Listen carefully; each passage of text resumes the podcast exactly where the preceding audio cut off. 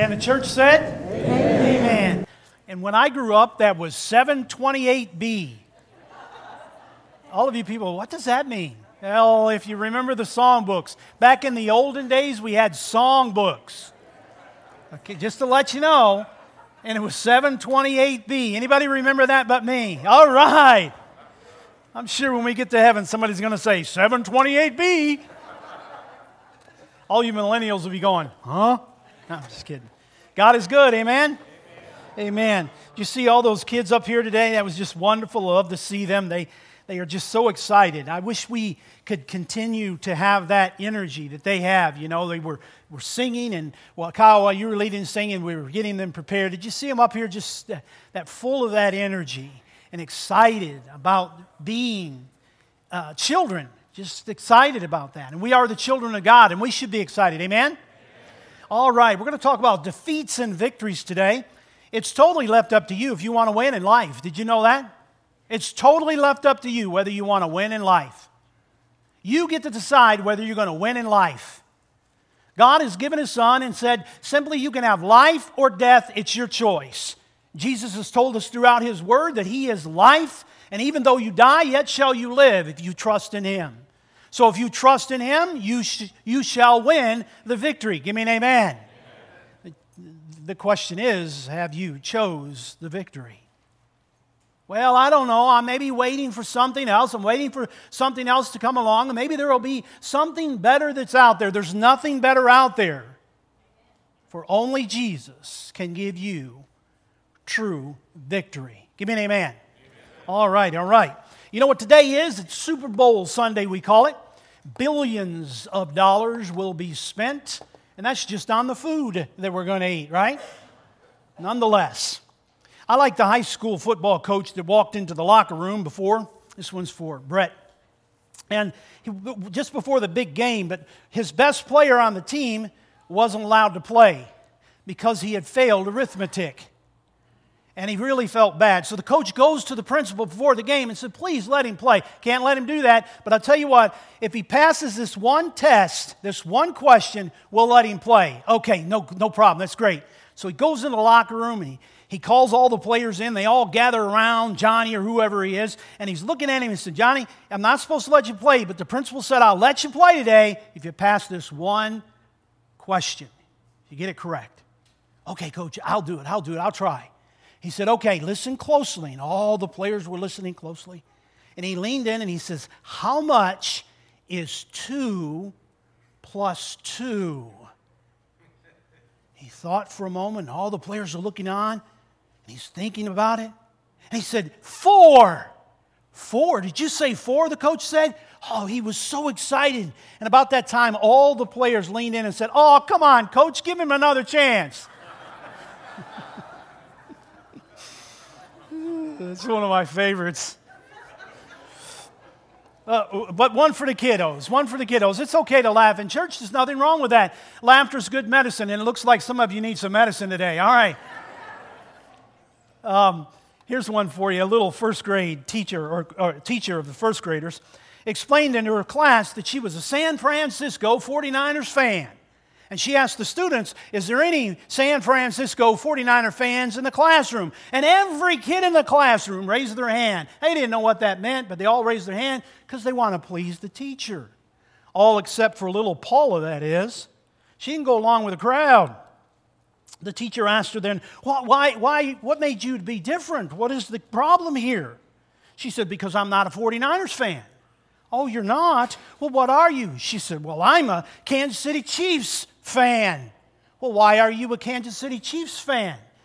She said, Well, my mom and daddy, they're Kansas City Chiefs fan, and so I'm a Kansas City Chief fan. Oh, said the teacher. But she said, You see, sweetheart, that doesn't make any sense. See, she said, now listen to this. What if your mom, your, what if your mom was a moron and your dad was an idiot? What would you be? And the little girl looked at her and simply said, I'd be a San Francisco 49er fan.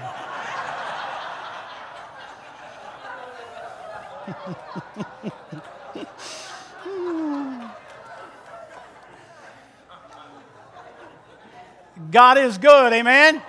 Amen and amen. One will just uh, one will win the game and simply say, "We won," I'm going to Disney World, and another will put their head down and simply walk off the field and try again another year, hopefully. Nonetheless, most of the teams, as you know, if you follow anything in football, um, you know that basically it comes down, if they're evenly matched, and it looks as though these teams are today, who knows, but nonetheless, they lose because of the fundamentals of the game. And oftentimes, that's what we do as Christians. Just the fundamentals of the game, if you will, we somehow get off track and we begin to lose heart, lose the compassion and the faith that God would have us to have. They're called turnovers in the game. Nobody likes them. I like cherry turnovers, but I don't like turnovers when my team's playing at all. But nonetheless, most likely there will be some today as you watch the game. So here are three costly turnovers that could happen today. At least some of them probably will happen today. And that can cost the other team greatly. But also, these are things that happen in your life and my life, and they can cost us greatly in the game that we are in as Christians. The first one is a thing called a safety. A safety is this particular thing. It is when an offensive player holding the ball is tackled in his own end zone. And in this process, it awards the other team two points and they get the ball back. So actually, it could measure up to some nine points just in one mistake called a safety.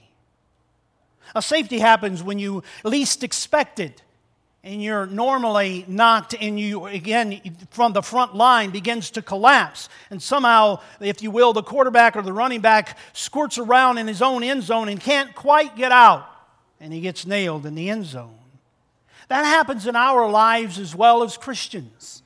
We go through many things like that as well. When you least expect it things come along. Things happen in your life.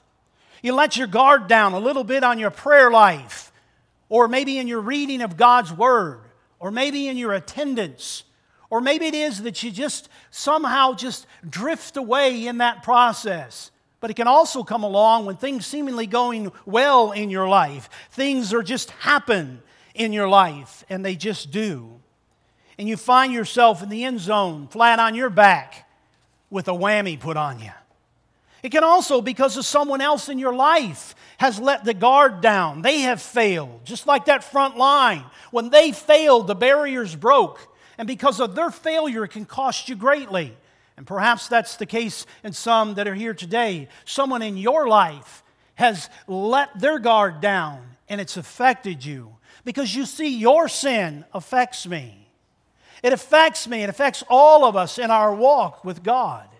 So we're called to be strong and healthy, but when times when we're not, we get put on our backs and we get hit with a whammy, if you will, in our lives.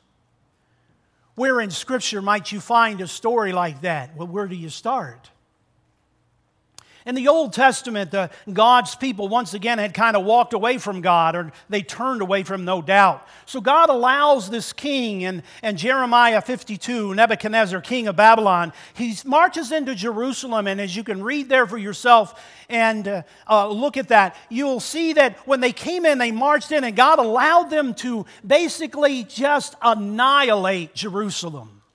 The wall was broken down, it was burnt, and it was a terrible thing that had taken place, that had happened there in all of that. Now, for the safeties of our walls in our life, we get knocked down, and they look impossible to rebuild because the enemy seems so strong in our lives. Now, I don't know how long you've been going through what you've been going through, but I don't think that you've been going through it for 150 years. For you see, the walls of Jerusalem had laid in ruin for some 150 years. But here's a good key. When he found someone, a man, that was willing to get in the game, something special happened. You might know the story. Nehemiah Nehemiah comes along in Nehemiah chapter 2 and he begins to say that he goes to Jerusalem and he inspects and he sees and he spends some time there and he sees what's happened and he begins to weep because what has happened to this, this wonderful city of God, if you will. And he weeps because of it.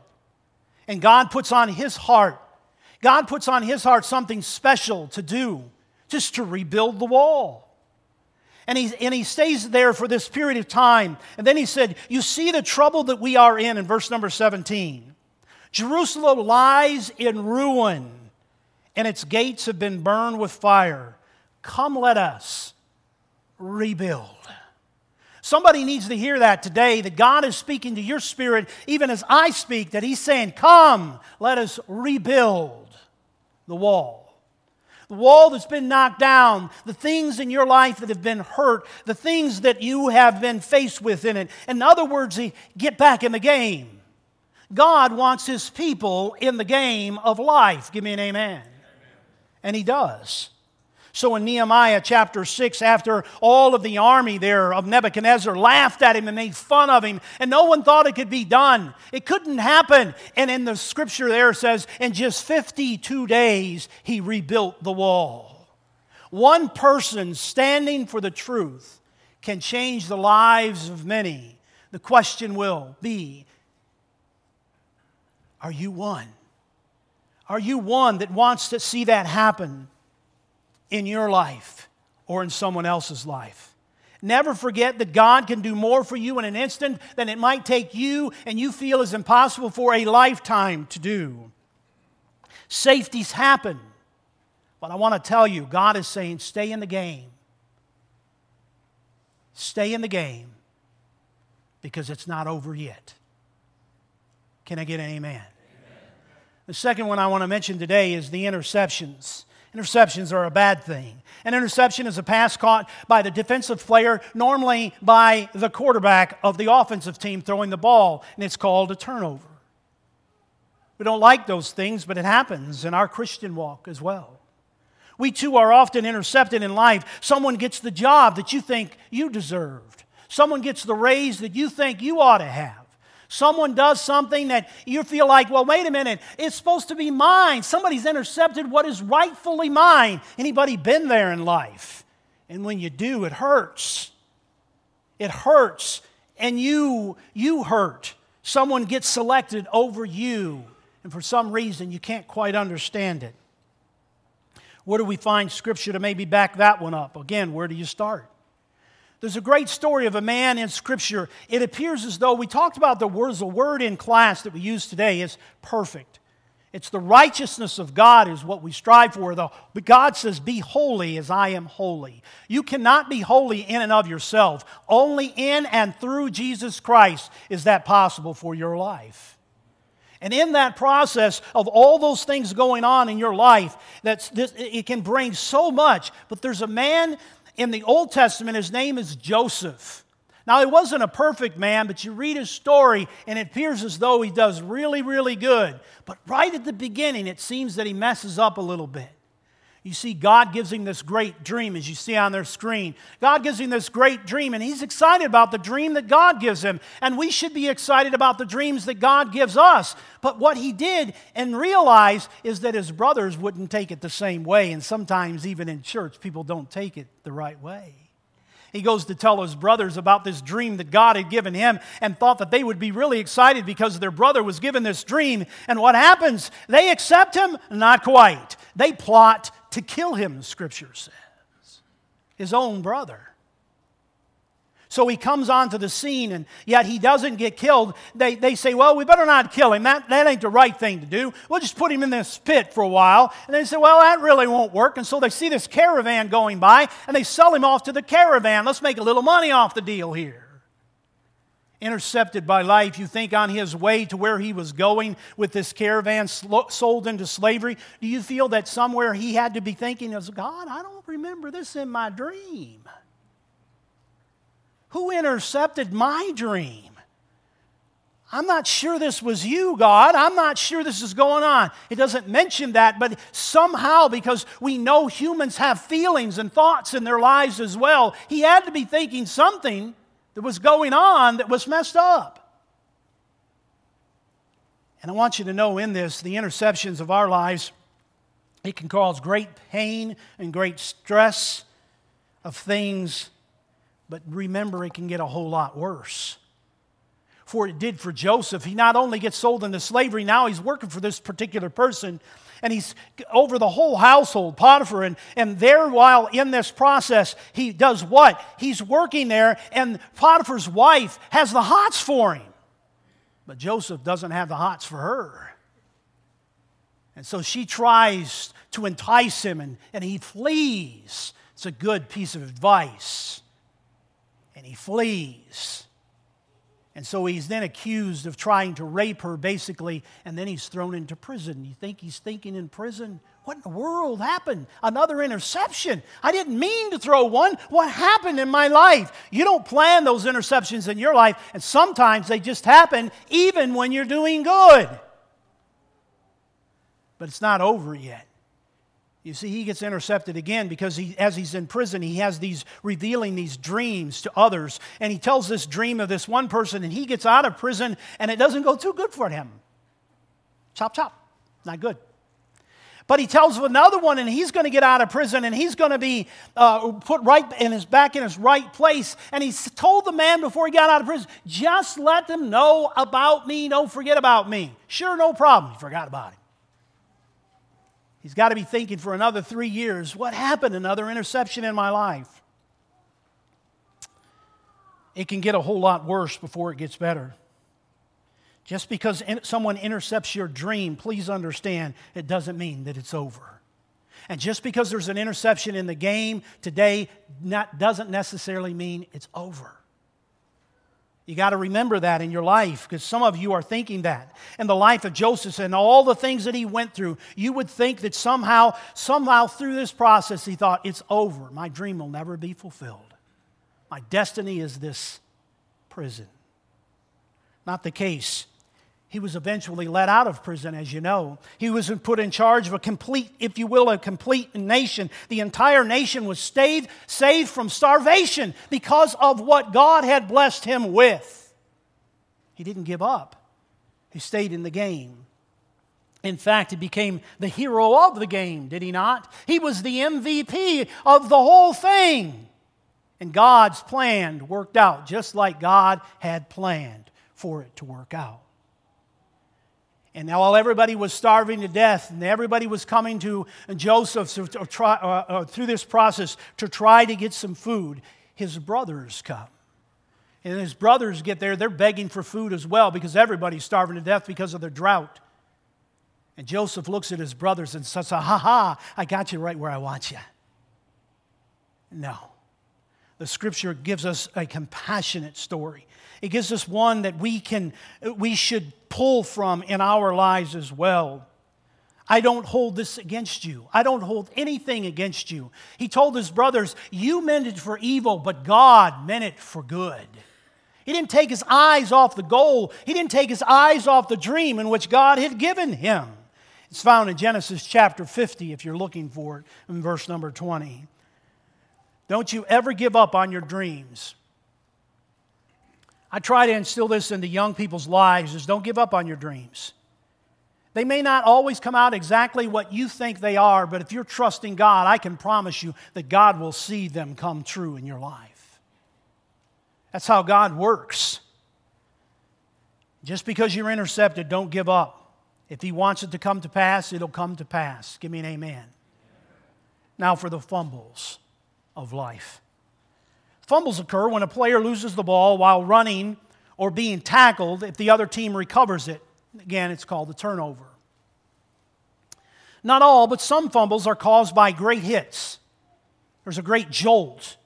You be watching a game if you've ever watched one and someone gets real hit really hard and you almost hear within in the room, you oh, that dude got hammered, we say. And there goes the ball. And they're all trying to figure it out. And sometimes in our lives, and perhaps in your life, you've been hit so hard that you fumbled. You fumbled in your life. But other times, it seemingly just slips out of your hand, doesn't it? Slippery little suckers, aren't they? You didn't mean to. It's a handoff. It doesn't appear. They show it in slow motion and they're just running along, and all of a sudden the ball's just out there. You ever do that as well? Having a really good day and just something came up and all of a sudden out of your mouth you said something? You fumble the ball again. You're working on some things and something goes across your you think something another fumble comes along in your life. They happen to all of us. In all of these things.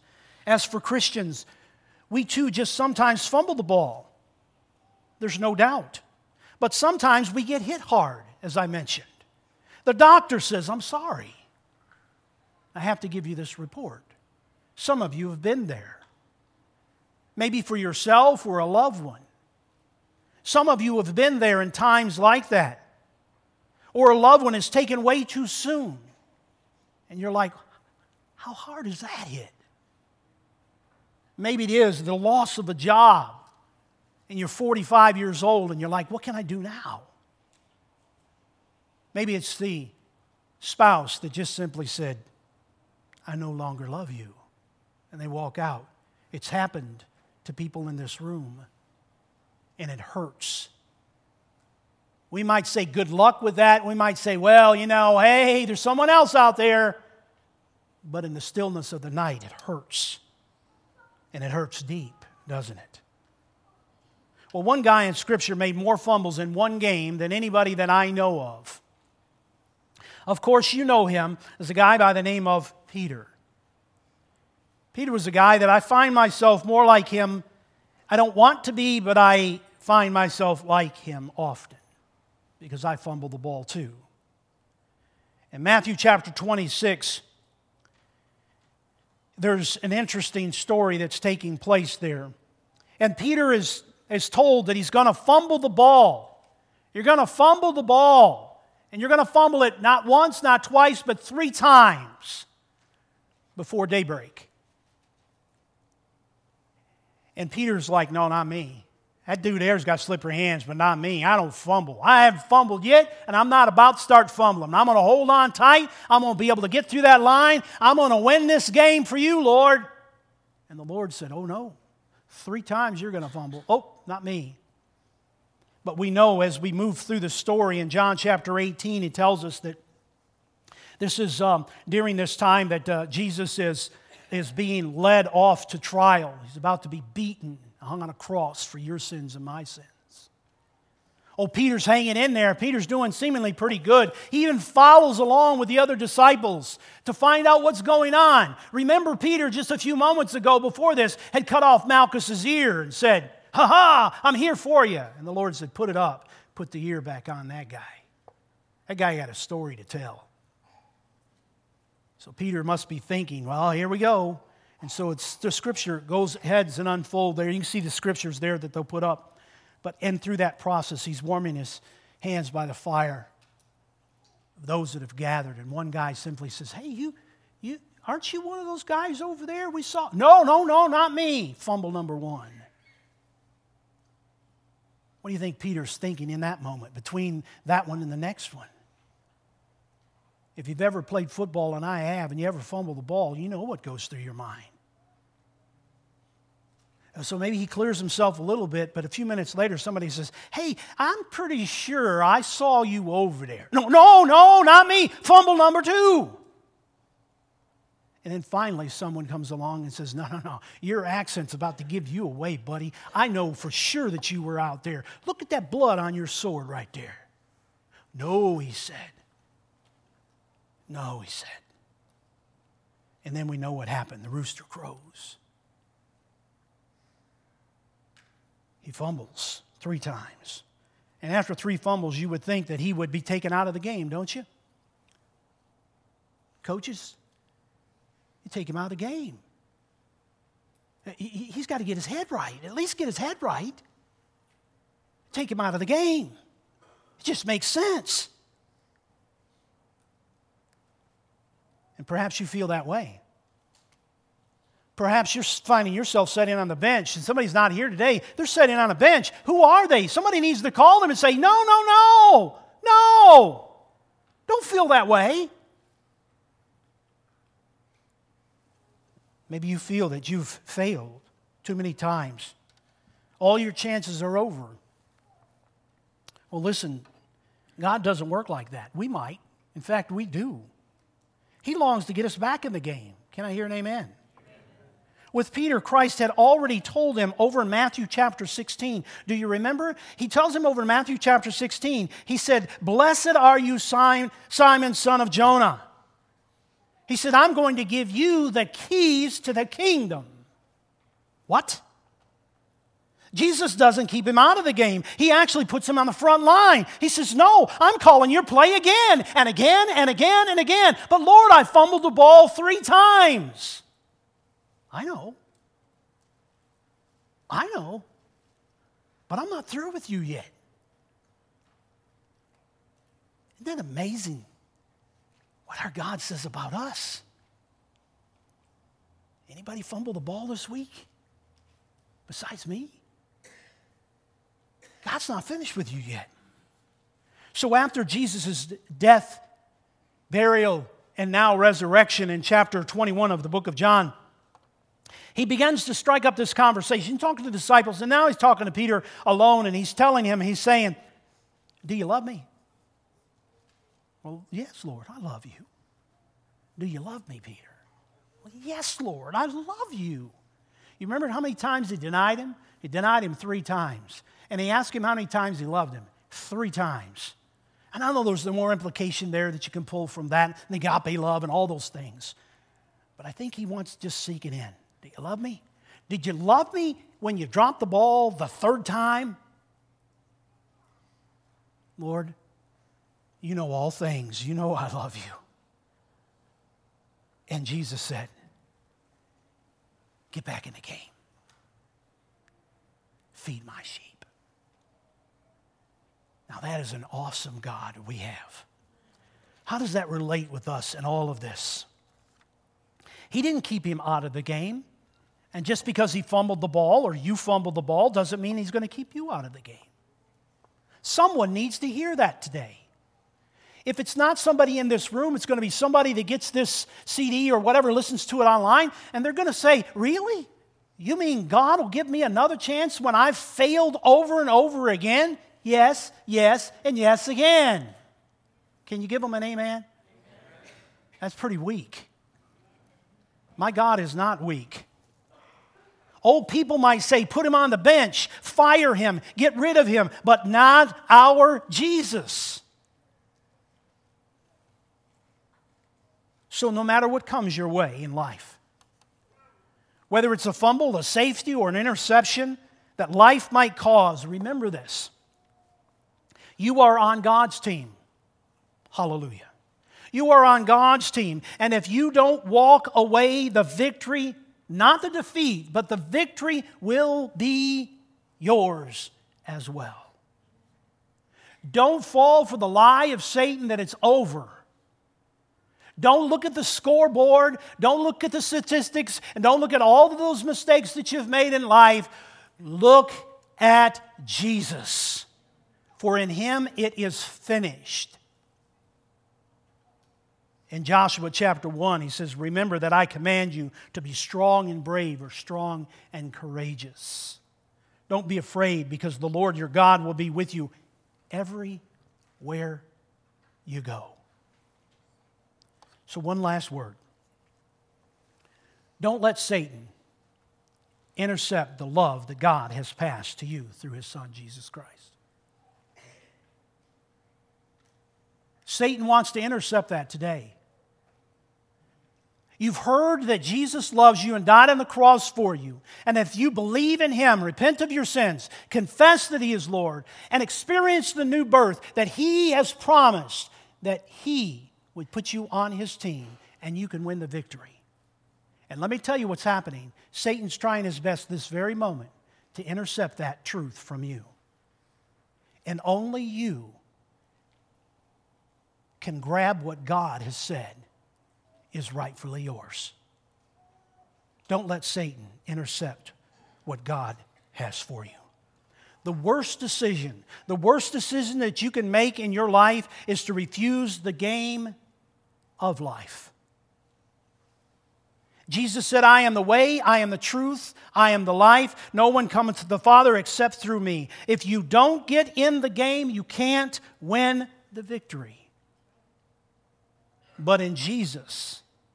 Jesus is the one that invites you in the game today for one reason so that you and I can win the victory. God is an awesome God. Today, you can turn your seemingly defeats, whatever they've been, into great victories. For if you listen to Jesus, He will get you through. What's your decision? Come together as we stand and sing.